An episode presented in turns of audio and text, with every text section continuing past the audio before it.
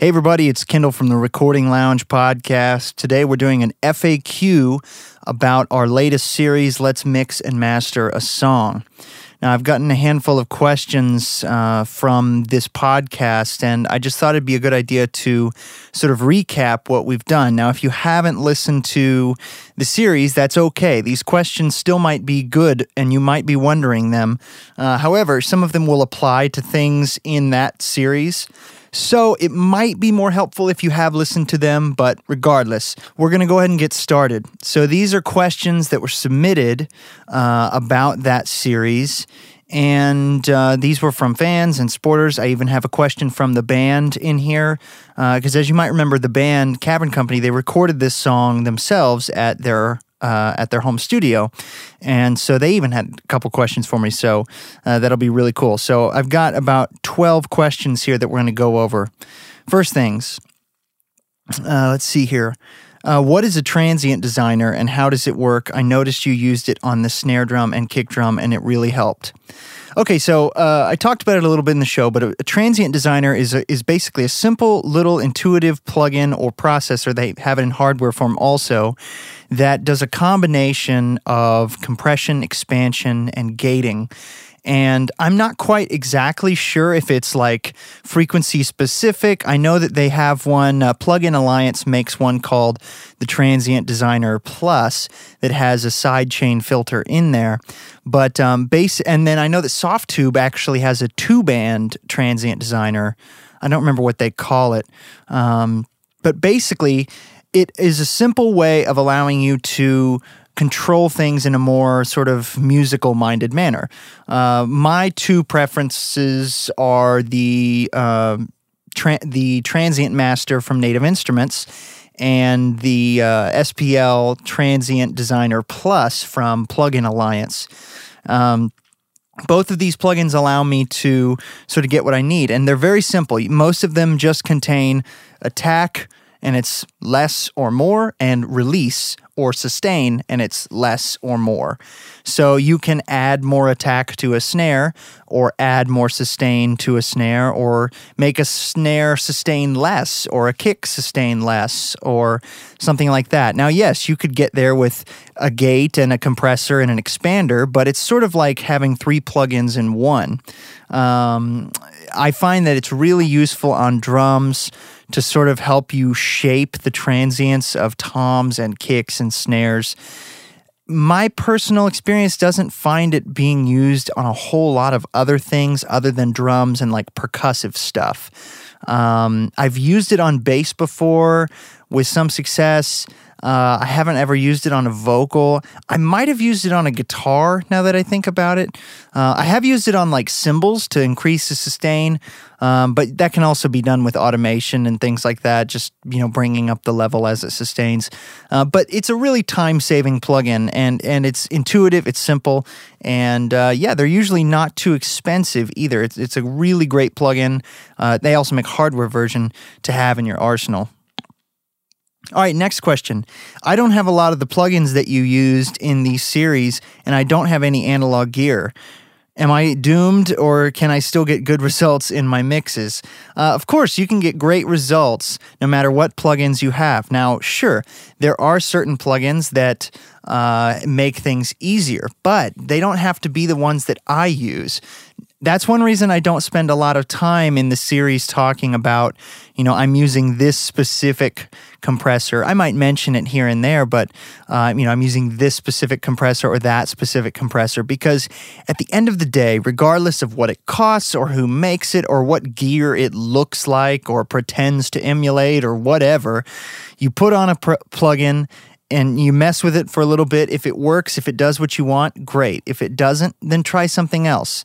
Now, if you only have one compressor plugin, you know, well, there is going to be a point um, when you can't really go any farther with that particular plugin because of the way that it's designed. Now, there are compressor plugins out there that are really, really versatile, uh, but most of them aren't, you know, the stock compressor that comes with your DAW. Now, most uh, DAWs today have a lot of great stock compressor plugins that work fine. Now, do I prefer working with the ones that I have? Yes. Why? Well, because I've tested them out. I've tried them out. I've searched and searched and searched for different compressors that I like, and they all do slightly different things. They all respond differently. They have different attack curves and release curves. They have different detector circuits. They have different ratios. They have different attack and release times. They have different circuit topology emulations. So some of them are emulating tube technology. Others are emulating sort of VCA compressors. Others are emulating sort of these like fast, aggressive FET compressors.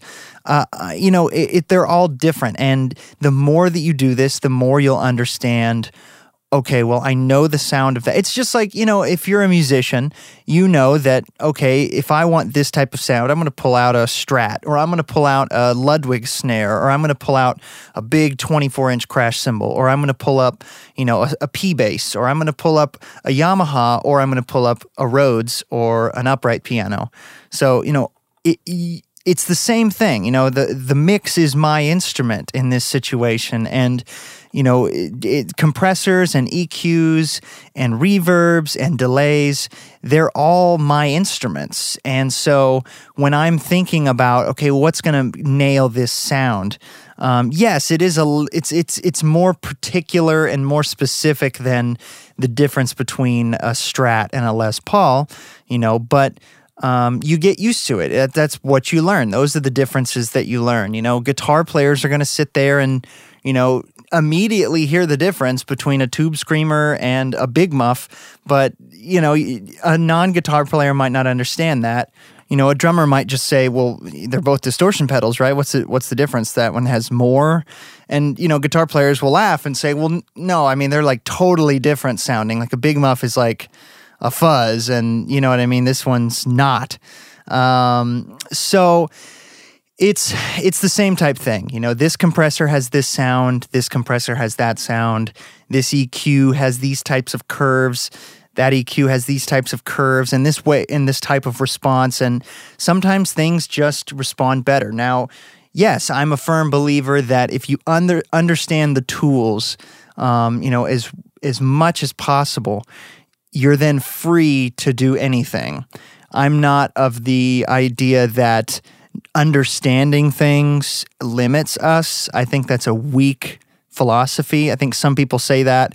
You know, you hear some guitar players or, you know, bass players or whatever say, like, oh, well, you know, Jimi Hendrix couldn't read music. And I think that understanding music theory, like, hinders you and doesn't allow you to be creative. I think that's a cop out. I really do. I think it's lazy. Uh, you know, you look at any great jazz musician and they can all read music. And you look at any great classical musician and they can all read music. They all understand music theory. And there's a reason because when they understand those things, you know, they can uh, be free to then explore outside because they know what's supposed to be there or they know what makes sense in the in theory um, and it's the same with audio. You know if you understand how these compressors work and i'm not talking about like you don't have to dive into the electronics side of it but just take time and learn okay this compressor, this specific compressor has this kind of sound. Let's see what happens when I do this, when I do that. Now let me compare that to this compressor and this, you know, compressor and this limiter and this compressor and just compare how they all sound different. And yes, demo plugins. I don't, you know, if you can't afford them, that's okay. Just demo different plugins and try to get an idea of okay, why do people always talk about this plugin? You know, why what why are people so crazy about this plugin? And push it to its limits and see, you know, compress the crap out of something. I highly recommend testing out plugins on things like drums and vocals. Those seem to be the easiest places to really hear compression. And you know, you're not going to hurt it. It's a plugin. Like dime the threshold, make the compression aggressive and really hear what's happening.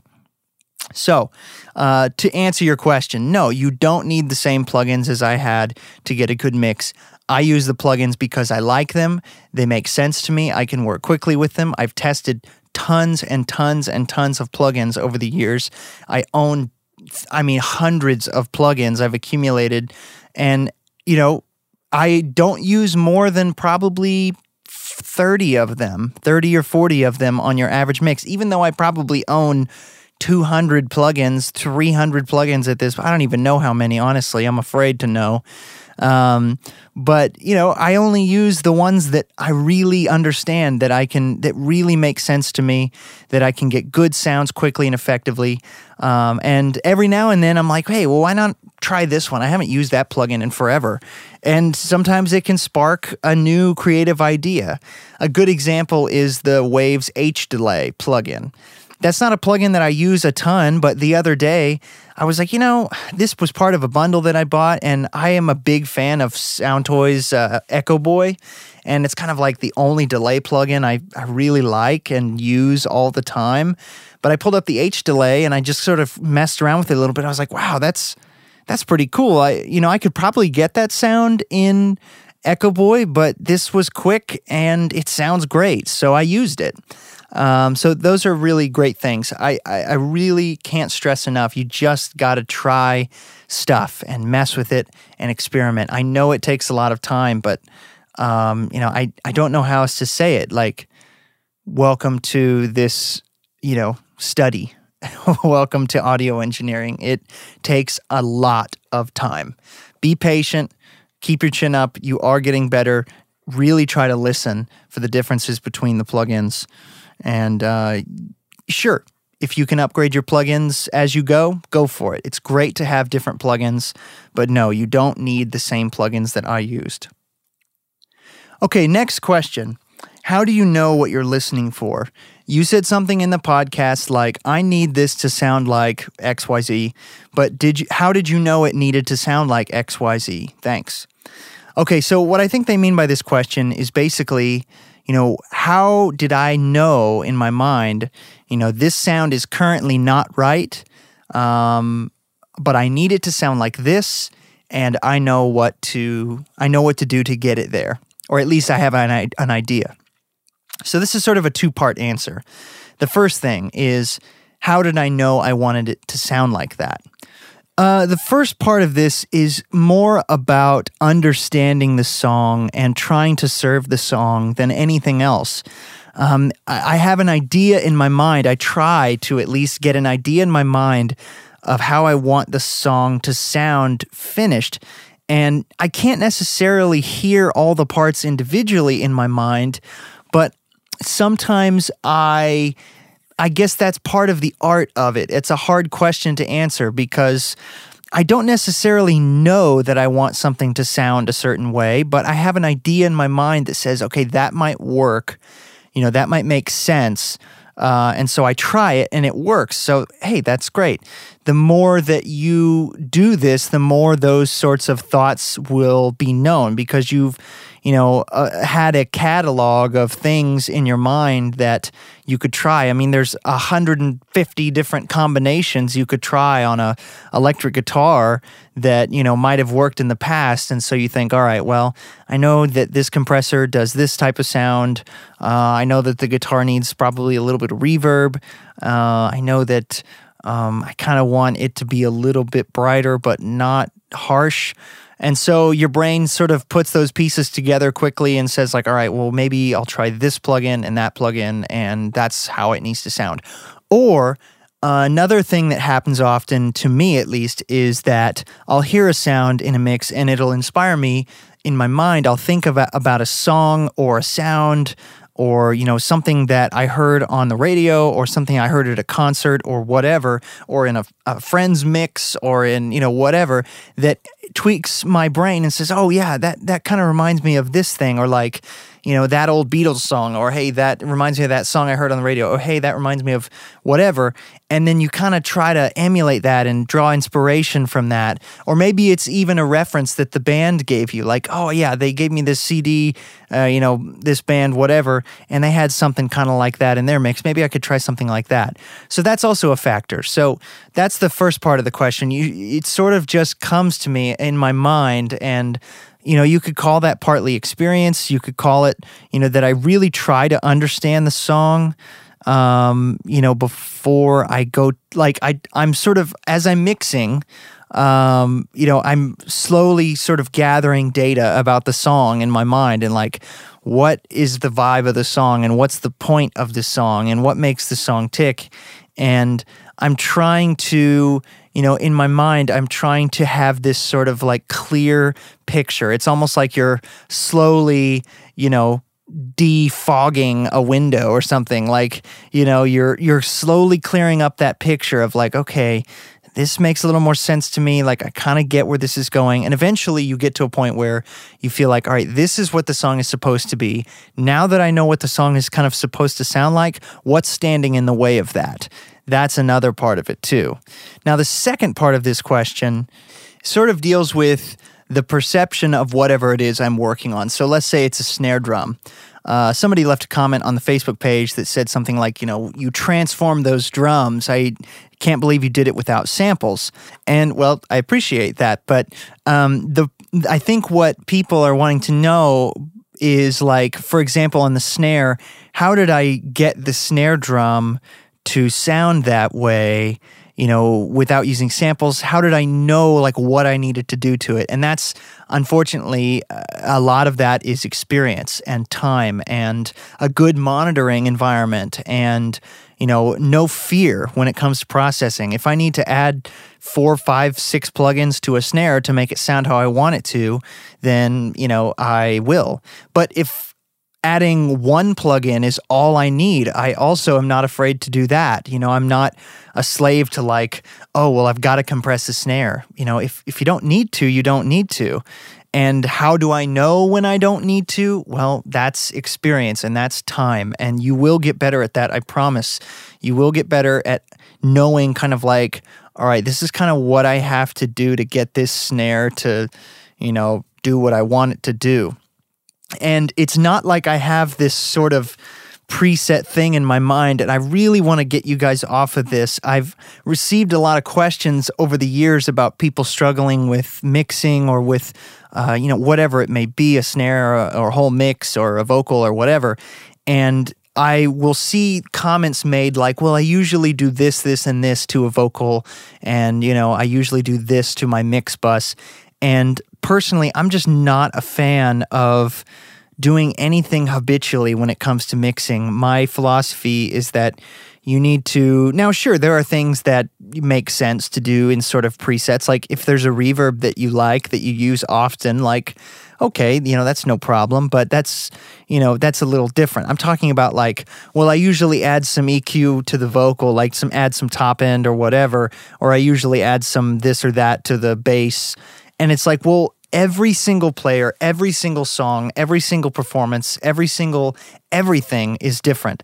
You can't you cannot mix by presets. If you want to get better, you will ditch presets when it comes to EQ and compression and things like that. Presets with delay and reverb, you know, those are fun. Those are, you know, have a blast. Experiment with those. Tweak them as you want. You know, please tweak them. Please spend time tweaking your reverbs and delays. EQ them. Do whatever you want to do to them. You know, don't just settle for the stock presets. But when it comes to EQ and compression, uh, presets are completely ridiculous. There's no EQ. I mean, think about it. Let's say I recorded a guitar with a really dark vintage ribbon mic and I gave it to you to mix. And then I said, Oh, I'm going to send you a second guitar. And I recorded it with a super bright small diaphragm condenser.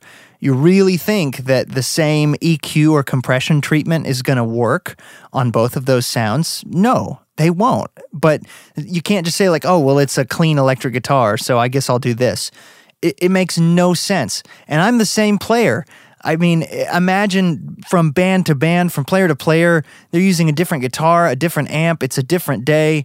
The tubes are a little bit warmer on this session or whatever. Like everything is different. You really need to get in the zone and understand mixing is about listening and responding. You listen to what's there. You try to imagine what it's supposed to sound like in the context, what makes sense for the song, what will support the song, what serves the song. You listen to that, you imagine in your mind, you have sort of a plan in your mind and a vision for what is supposed to be. Um, and then you try to get it there using the tools of the trade. It's there's really no other way to do it. You know, you can't just say, oh, well, I always do this on snare drum. Um, because also there's the other factor of, well, if you always have to do that on a snare drum, something might be wrong. You know what I mean? Like if you always have to, let's say you always have to cut like tons of low end from your snare drum, maybe you don't mic up your snare drum correctly, or maybe you are using the wrong mic or the wrong pre, or maybe it's the wrong snare drum, or you're you need to change the drum heads that you're using, or whatever. You know, just the considerations like that. Like learn from those types of mix decisions. You know, if you if you feel like you always have to cut this frequency or compress this way on that instrument, try to learn from those situations and say, well, how can I remove that mix, you know, problem, if you will, so that next time I don't even have to do anything to that. You know, that whole plug-in slot or series of plug-in slots that I had to use were completely negated by better technique while recording. Uh, so that's my tip. Try to learn from those. All right, next question. What reverb did you use on your so called studio reverb that you mentioned? Okay, so I've got two uh, effect sends that are studio reverbs, as I call them, and that's Dark Studio and Bright Studio. And basically, I'm using a plugin called Valhalla Room. It's a really cool reverb plugin, it's one of my favorites. I bought it like right after it came out, and then it seemed like it just exploded and everyone started loving it. It's like $50. It's a great plugin that sounds really amazing. But I really love the plugin, it works really well. Um, so on my two returns, I've got in order, I've got an EQ, a delay, and then Valhalla Room. And basically, on the EQ, I'm rolling off sort of lows and highs uh, to make sure that not too much of that is going into the reverb in the first place. And then uh, it's going into a delay. Now, the delay is set to 100% mix, um, zero feedback, and it's just a little bit of pre delay. So, Valhalla Room does have a pre delay on it. Um, but I just decided to do it with this plugin in case I ever want to time the pre delay. I don't have to add that plugin. I can just open it up and change the delay. So I set the pre delay in Valhalla to zero. And then in the plugin, I believe I set it to a 30 second note, maybe a 64th. It's really, really short. Um, but that way, if I ever wanted to make that pre delay, uh, you know, it ends up to be something like you know, under 50 milliseconds. It's a pretty short pre delay. Uh, and I have that on both of them, I think. I think on the Bright Studio, I just have a fixed 20 millisecond. I don't know. I haven't opened it up in a while. But the presets that I use for the Valhalla are different. They're presets that I've refined and adjusted over the years. Like I said, I've had the plugin for a long time and I've been tweaking both of these presets for a long time. So one of them I think uses the dark room uh, algorithm, and I'm not, I you know, I couldn't tell you off the top of my head what the settings are. I think it's maybe point seven point eight seconds, so 700 or 800 milliseconds, pretty short. And then on the bright room, it's probably about the same length, about 700, 800 milliseconds.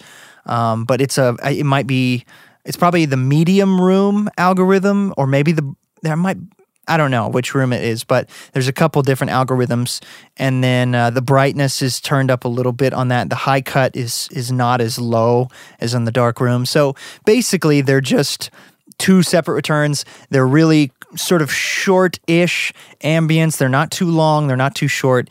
Uh, really, just nice to add some ambience on something without sounding like reverb so much as it sounds like oh, it's in a room. And I have the dark and the bright because uh, that just sort of depends on what it is I'm working on. If I want it to be a little more subtle, uh, I'll use the dark room. If I want it to be a little more noticeable, I'll use the bright room. Um, so on things like acoustic guitar, it's kind of a toss up. Sometimes the dark room works really well just to add a little bit of space. Um, and not only does the dark room have less top end, the dark room has a little bit more low end too. Uh, whereas the bright room is a little bit more high passed in the low end so that it doesn't have as much of that. Uh, so if I'm using, say, something on like, kick drum, if I wanted to actually put a little bit of reverb on kick drum, I would probably use the bright room. Uh, so I'm getting more of the attack, but I'm not getting the boominess. But again, it just depends. Sometimes I'll try it out and I'll say, you know what, eh, I'm not really liking it, so I'll try the dark room. Um, that's one of the reasons why my default mixing template that I have been working on for years and years uh, is the way that it is because I've refined these reverbs and delays and things, uh, just slowly, subtly adjusting this, adjusting that. I've changed some of them out. I've gotten rid of some that I just don't use anymore. I've changed out the plugins that I've used. I've just been refining it forever because it makes it so easy in the moment to just audition you know, like, okay, I want some ambience on this vocal. Let me try dark room or, you know, dark studio. Okay, no, let me try bright studio. No, okay, let me try, you know, dark plate. No, okay, let me try the EMT plate. No, all right, let me try the ambient plate. No, let me try the spring reverb. Okay, that's cool. Like, I can easily audition those without having to think about, like, you know, which plugin am I going to use and what preset, and then sit there and mess with a preset for 30 minutes. Like instead, it makes much more sense to, you know, when you have some free time, go into an empty session, bring up a vocal and maybe an acoustic guitar, an electric guitar, and maybe some drums, and start making presets of your own in reverbs and delays. You know, start messing with uh, all kinds of different things that you would put on your default template. So maybe a couple different reverbs, a couple different delays. Try to think of the different reasons you might want a reverb, you know, maybe on a snare or maybe on a vocal. Like try to come up with the most killer snare reverb that you can, or the most killer vocal reverb, or the most killer like room reverb. You know what I mean? Like, if you mess with things these things on their own and then you save them as your own presets, which again I just don't know why you wouldn't want to, um, then you can put them on your mix template already set up, ready to go, ready to send a vocal to it or whatever. It's very very simple. Saves you a lot of time and keeps things flowing, keeps things creative, keeps things fast. All right, next question. What was the weakest part of the recording slash production in your opinion? Um, okay, so to me, a lot of the raw tracks were actually recorded pretty well. Um, there were some issues with noise on the bass and on the guitars and on the vocals. Um, that was definitely an issue that, uh, you know, like I said in the podcast, you normally, the mixer normally doesn't fix. Um, they might use a gate, but they're you're you're not usually going to go in there with iZotope RX and fix those problems unless they just have to. Um, you know, usually if you're if you sent that off to a big name mixer, you know they might do that. They might have their assistant do that or whatever. But sometimes they'll just be like, "Hey, listen, I need you to clean this up and send it back to me." Um, but like I said, in this case, that was part of the deal. Um, so that was definitely an issue the noise on the tracks and there was some bleed on the tracks or it seemed like uh, maybe the mics were placed a little bit too close to the amps or the vocals or something when it comes to like there was that spot in the song where you could hear him turn on his pedals and not that it's really a big deal but it was just kind of like huh that's that it makes you wonder like how close was that you know were the pedals to the mic? And you know, was that potentially another source of noise? Or, you know, it kind of gets your brain wondering. Uh, the other thing that I noticed is there were a handful of sort of sloppy edits on the guitars. There were some like cut ins and stuff like that. They were just kind of sloppy. Um, I don't know if they were just like the crossfades were not done well, or maybe the crossfades were done too short, um, something like that. Maybe there were no crossfades. It's hard to say. Um, that was another part I thought was kind of weak. Uh, I would say probably other than that, the kick drum definitely was was hard to deal with. Uh, I think that was more of a tuning issue than a miking issue, um, a drum tuning issue, or maybe a drum dampening issue. Um, it just sounded kind of strange. It could have been a miking issue. I, you know, it's hard to say.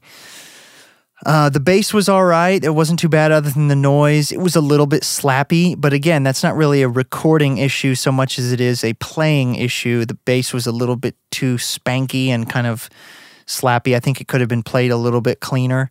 Um, and I think the guitars, the guitars were dynamic, but not to a point when it was annoying there weren't a whole lot of weaknesses in the grand scheme, just little minor things. And and what's funny is, you know, the little detail things, they really do add up over time. You know, like you would say that oh, you know, you're not going to hear that edit in context, and oh, you're not going to hear that, you know, once it's in the mix. But again, you say that 50 times, and, you know, soon enough, it's something just, it starts to sound a little sloppy. Um, so, yeah, you do have to care about those things. They do come back to bite you later.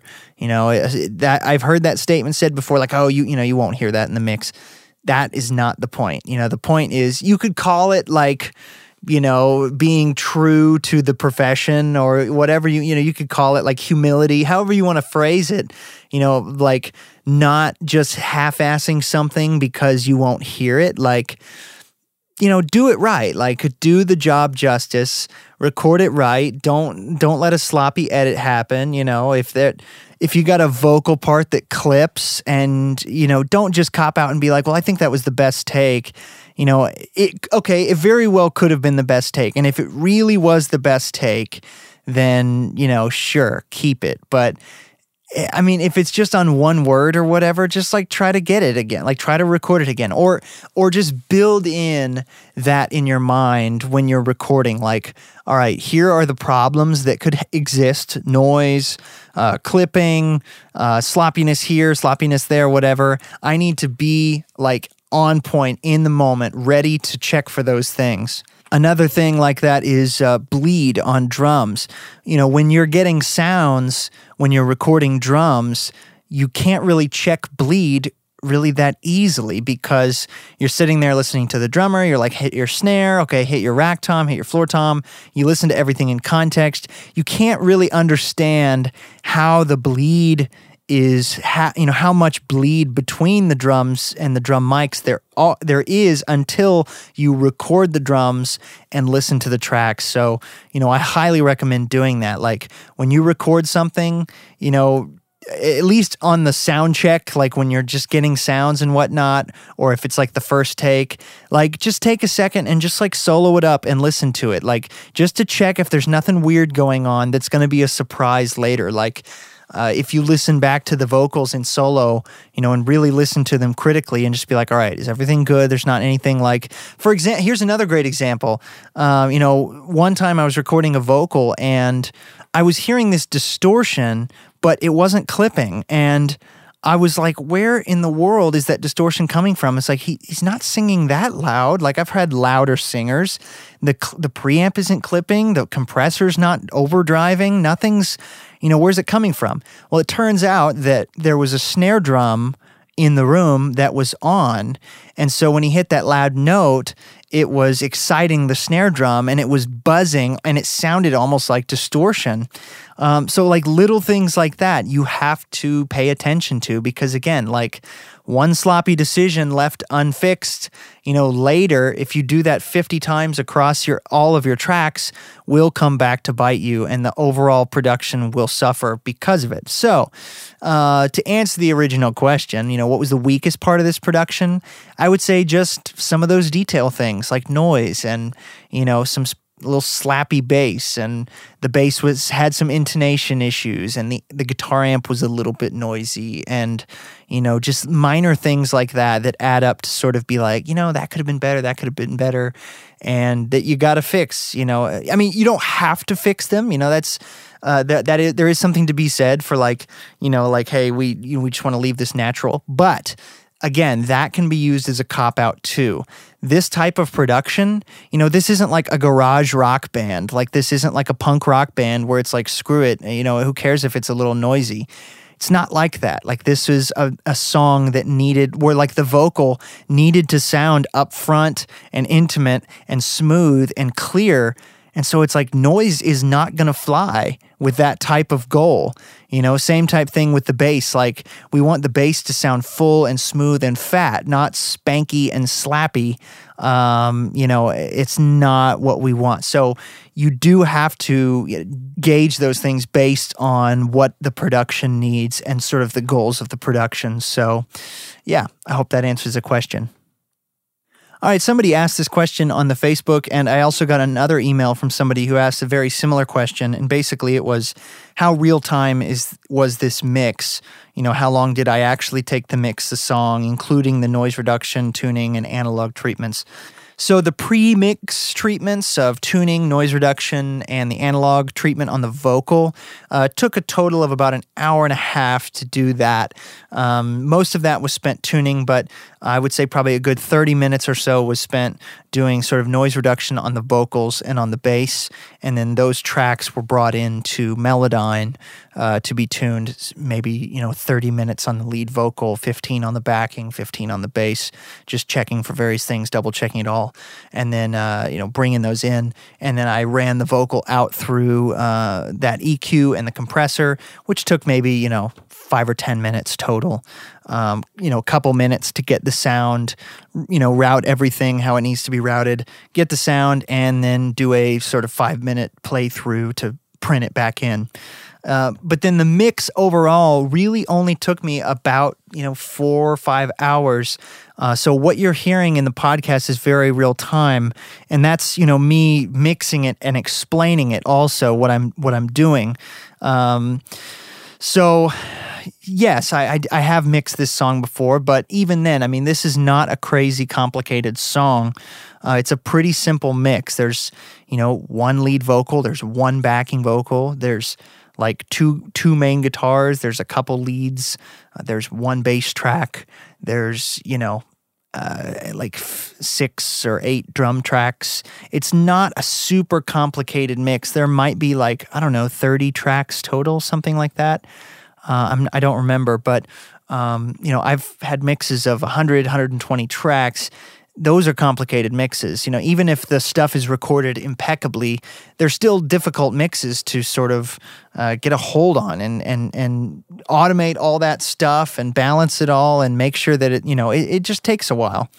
Um, but yeah, this mix probably took me maybe four or five hours. I did cut out some things from the podcast. There was a couple times where, um, you know, I was listening to something over and over, and you know, I ended up like sort of going back and forth and checking it in the mix, checking it in solo, checking it in the mix, checking it solo. Um, you know, where it added an extra like thirty seconds or something like that. Like, just you don't really need to hear me just listening to it back and forth.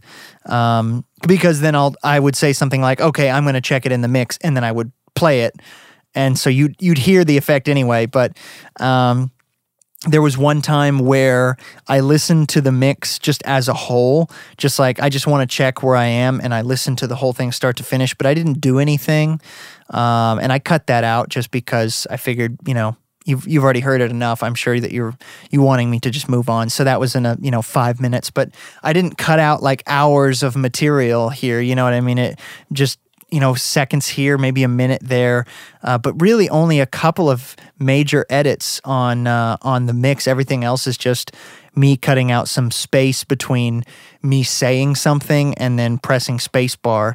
You know, like just to keep the uh, just to keep the flow going. So to answer your question, it is very real time. Um, yeah.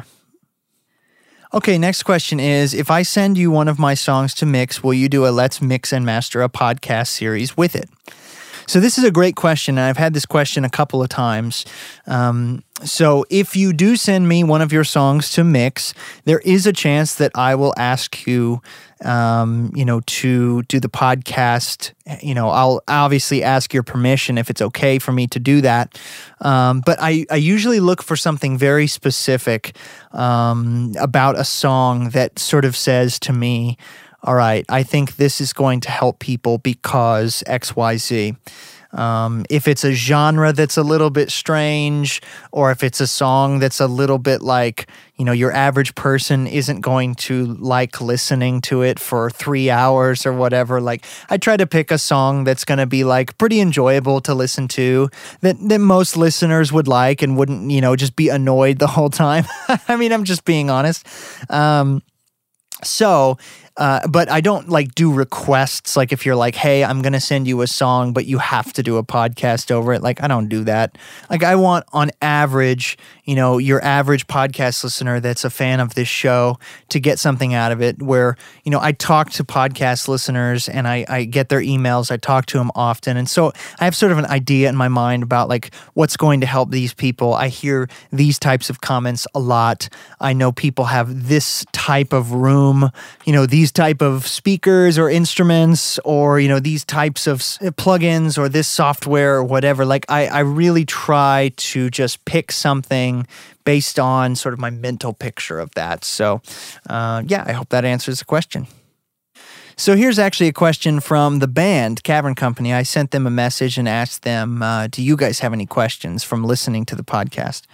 Um, they said, uh, "You made our mix come alive in a unique way and in a way that fit the song perfectly. Do you go into every project with a sort of holistic vision, or uh, does the vision kind of find you as you mix? That's a great question. And we talked about that a little bit uh, so far, but basically, it always depends on the song. You know, sometimes the band is very clear and the recording is very clear. There's a lot of intention. Um, you know, you hear like as soon as you pull up the raw tracks or even the you know the rough mix, you hear like, okay, I know exactly what they're going for and then boom, you just fly and you go, right? It's like sometimes that happens, and that's great when that happens. It's one reason, you know, I'm a big fan of um, of bands doing demos before they come to record with me because that makes the recording process easier. Because when they when they've done demos at home, that makes the recording process much clearer, much easier which then, of course, makes the mixing much easier because you've had this sort of vision from the get go, from day one. Like, this needs to sound like this. Like, I already know. I've thought about it. I've already done my homework. I know that I want this, like, this sound for this band or whatever. So it's kind of the same in mixing. Like, when I get a song, sometimes that's very clear and you can hear, like, this was clearly thought out very clearly. Other times, I do kind of have to find that vision. Sometimes the band is a little unclear. Um, now, how do I find that vision? Um, how do I have a vision? How do I get a vision for a song? You know, does it just pop into my head? Um, where do I look? A lot of times I try to listen to the lyric and I try to listen to the beat and I try to listen to sort of the feeling of the the mid range instruments like guitars and keys. Uh, for example, let's let's talk about the song that we did for this series, "Dancing in the Dark." Um, the lead singer's voice uh, is sort of soft and low and intimate. And then the lyric has these sort of uh, references to sort of dreamy and yet sort of comforting images. Like uh, it almost makes me think of. Uh, lying on the floor in your bedroom, like a wood floor, and like the sun is shining through, and uh, it's warming up the floor. And I think we all know that feeling. It's a great, it's a great feeling, right? and uh, that sort of and and you like see the sun like illuminating the veins on your eyes things like that like that's sort of what i imagine and my brain has said okay hold on to that okay put that you know put that on the shelf and then hold on to that. And the other things there's sort of this like dance beat on the drums going on in the choruses and uh, the guitars have this sort of ambience so it's kind of spacey at the same time.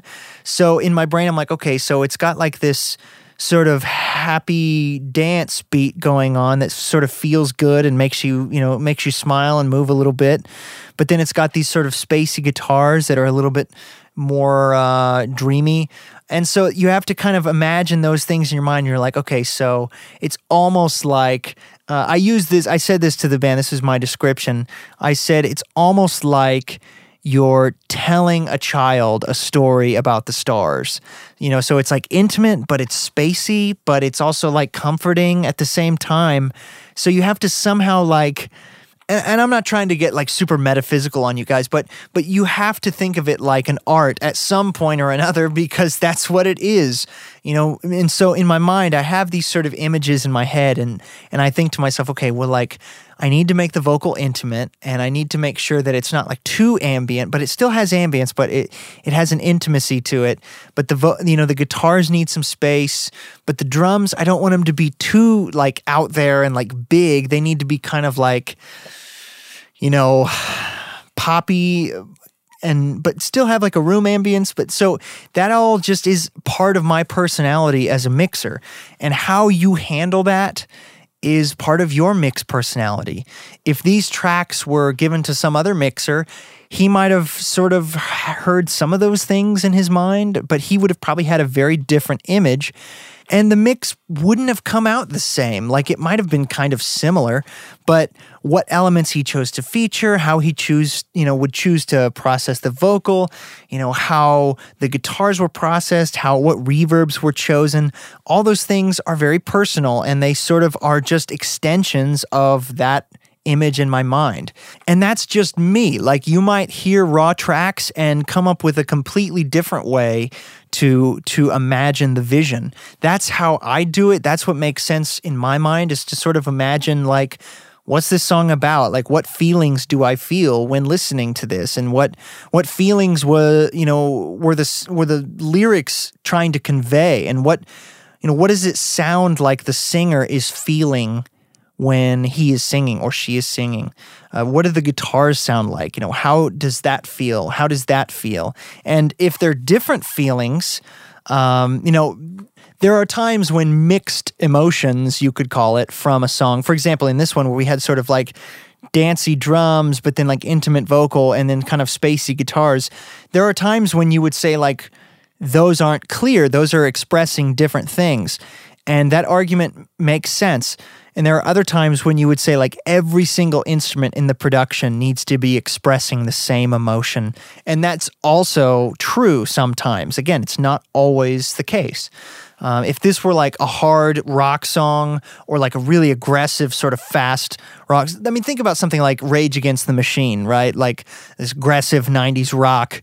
I mean, the vocal, the guitars, the bass, the drums, all of it in a Rage Against the Machine song, all of that is like in your face aggressive. Like there is nothing like chilling out, like, you know, expressing a different emotion. You know what I mean? Like like that's that's not that type of production. But in this production, there's a blend. There's a blend of different different feelings, different vibes, and you just have to work with it and just see what happens. You know, sometimes you hit the mark, sometimes you don't and uh, the band was really happy with it. So I guess I hit the mark. So that's good. All right, another question that I got was uh, How did you make that mono overhead track stereo? I didn't quite understand that. Uh, so basically, I used, if I remember correctly, I used a plugin called Microshift. Now, Microshift is nothing more than some delay and some modulation. You can use this waves doubler. You can do it with individual plugins. Basically, all it's doing is uh, putting a little bit of delay on the left and on the right, and it's usually very short, under 100 milliseconds. Okay, so like maybe 30 milliseconds on the left and 90 milliseconds on the right and then there might be a little pitch modulation on those to give it some width. Uh, and I'll tell you why. I, have had some people ask me about the technique of duplicating a track, panning one left, one right, and flipping the phase on one of them. That is not stereo. Okay, that's not stereo. That is out of phase. Uh, when you sum your mix down down to mono, that is going to disappear, whatever it was. Um, whereas if you take a guitar, for example, duplicate the track and then delay, you know, pan them hard left and right, but then delay, let's say the right one by 30 milliseconds, those will not cancel in mono. They might cancel a little bit, uh, but not not really. Whereas if you just duplicate hard left and right and then flip the phase on one of them, it will cancel. I mean, that is, it just will. Uh, so when you go down to mono, it's going to cancel completely. So that's not stereo. Don't do that. All right. That's not real stereo. Um, that is mostly to be used for mid side processing only. Okay. So try to avoid that. Uh, but if you're wanting to make something stereo like a shaker or uh, you know an overhead or something that you kind of want it to be st- quote stereo, you know, and it's kind of fake stereo, but at least it won't collapse in mono. Um, where you duplicate something or you add a plugin that does a little bit of, de- of delay on the left side, on the right side, um, and you can do it a handful of different ways. You can even just like duplicate a track and delay one of them and then pan them hard left and right and maybe put like a chorus on one of them or like a little bit of like very slow vibrato. Just something to vary the pitch just a little bit. Even like you don't even necessarily notice it but it's essentially doubling. It's essentially like doing like fake doubling. Um, it's done on vocals a lot. You can do it on lots of different things just to get unique sounds. Um, check out Microshift from Soundtoys and check out Waves Doubler. Those are both really great plugins for doing that. All right, last question is how do you know when the mix is done? You seemed a little bit hesitant. Um, that's a good question. Uh, so it is always difficult. It's always a challenge to say, I'm done with the mix, it's done. Um, because, you know, you pull it up the next day, you listen to it, it sounds a little different to you. Now, luckily, in this case, I pulled it up the next day, and I had a couple of little tweaks that I felt uh, that I felt helped, and I felt that they were the right decision. So I felt really good about it the next day, um, the day that we did the mastering show. Uh, so I was happy with that, but I pulled up the mix and made a couple tweaks. But it is difficult, and uh, the line that you'll hear me say time and time again is mixes don't get finished; they get released, and it's really true. You you really could mix a song a hundred different times in a hundred different ways with different equipment, or with the same equipment, or you know only on Tuesdays, or with your pants off, or like whatever. Like you could change anything you want to, and it's gonna be different. Like there's no way you can really make the exact same mix twice in a row. And every time you pull up a mix, you're probably going to hear it slightly differently. Um, especially, you know, it, later, a couple years go by and you listen back, you're like, what was I doing? Why did I, why was that bass so loud? Or like, why is that vocal so quiet? Or, you know, why is the snare so fat or so thin or whatever? Like, that's just part of the process, you know. So, how do I know when it's done? When you say, you know what, the I would say one of the best answers I heard about this, and I honestly don't remember who said this or where I read it.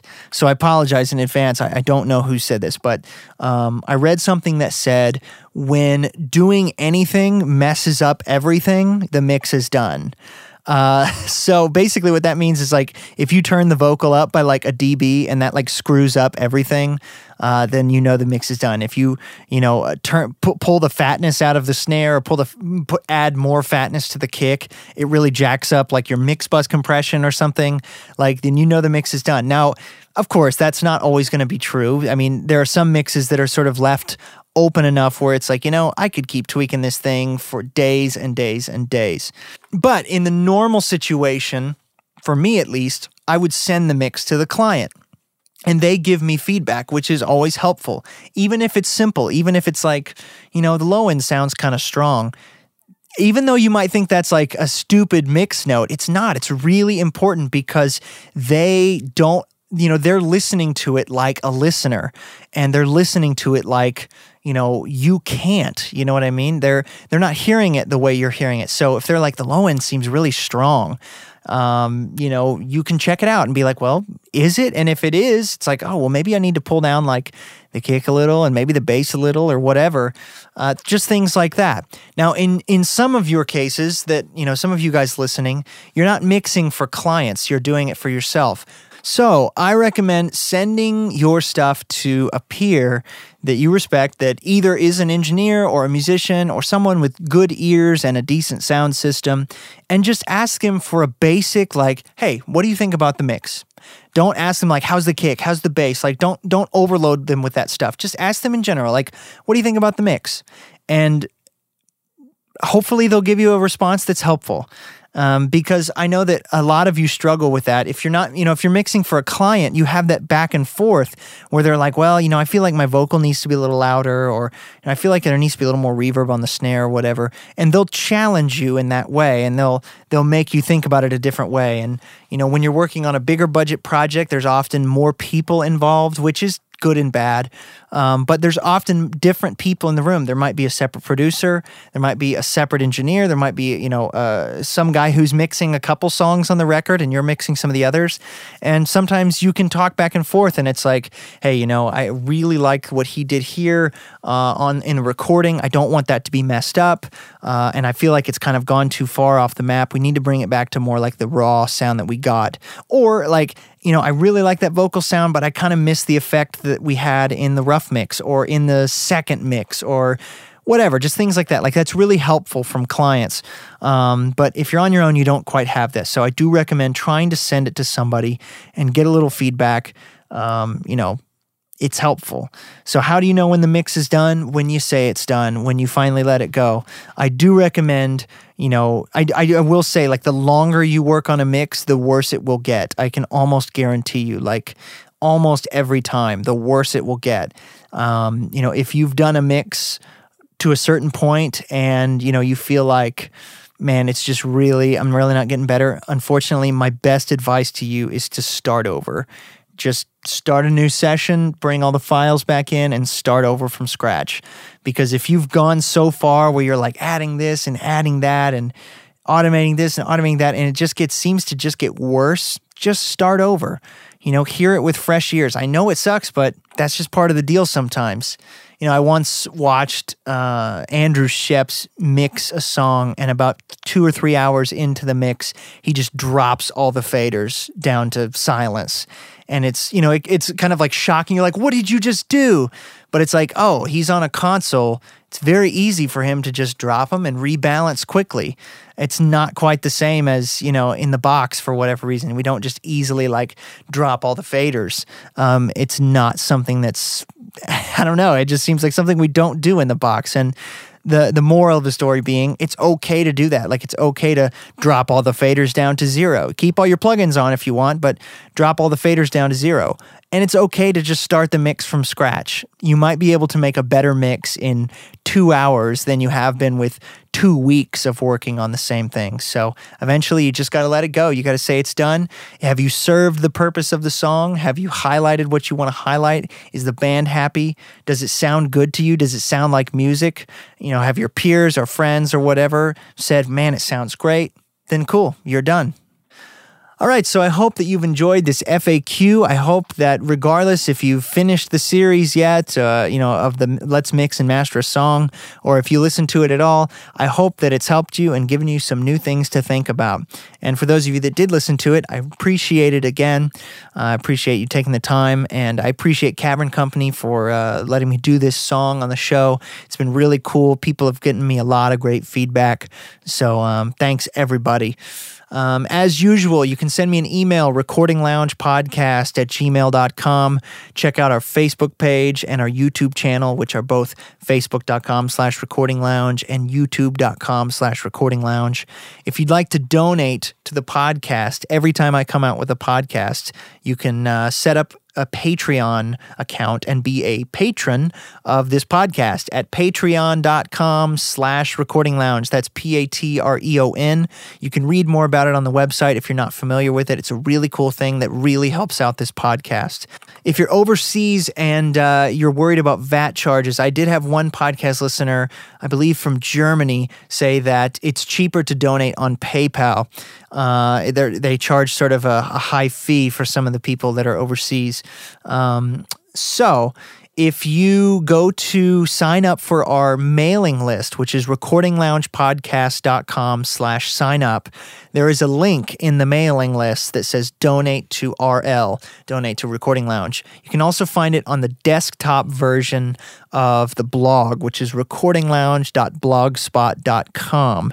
Uh, it doesn't show up on the mobile version, I don't think, but it does show up on the uh, on the full website version, if I remember correctly. Um, so, thank you guys for tuning in. I hope that this whole series of Let's Mix and Master a Song has been helpful for you. I know that the last time I did it, I got a lot of great comments.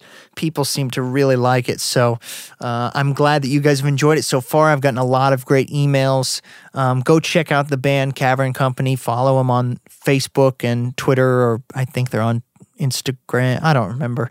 Uh, but go check out the band. They're a really cool band. Um, thanks, guys. I'll talk to you next time.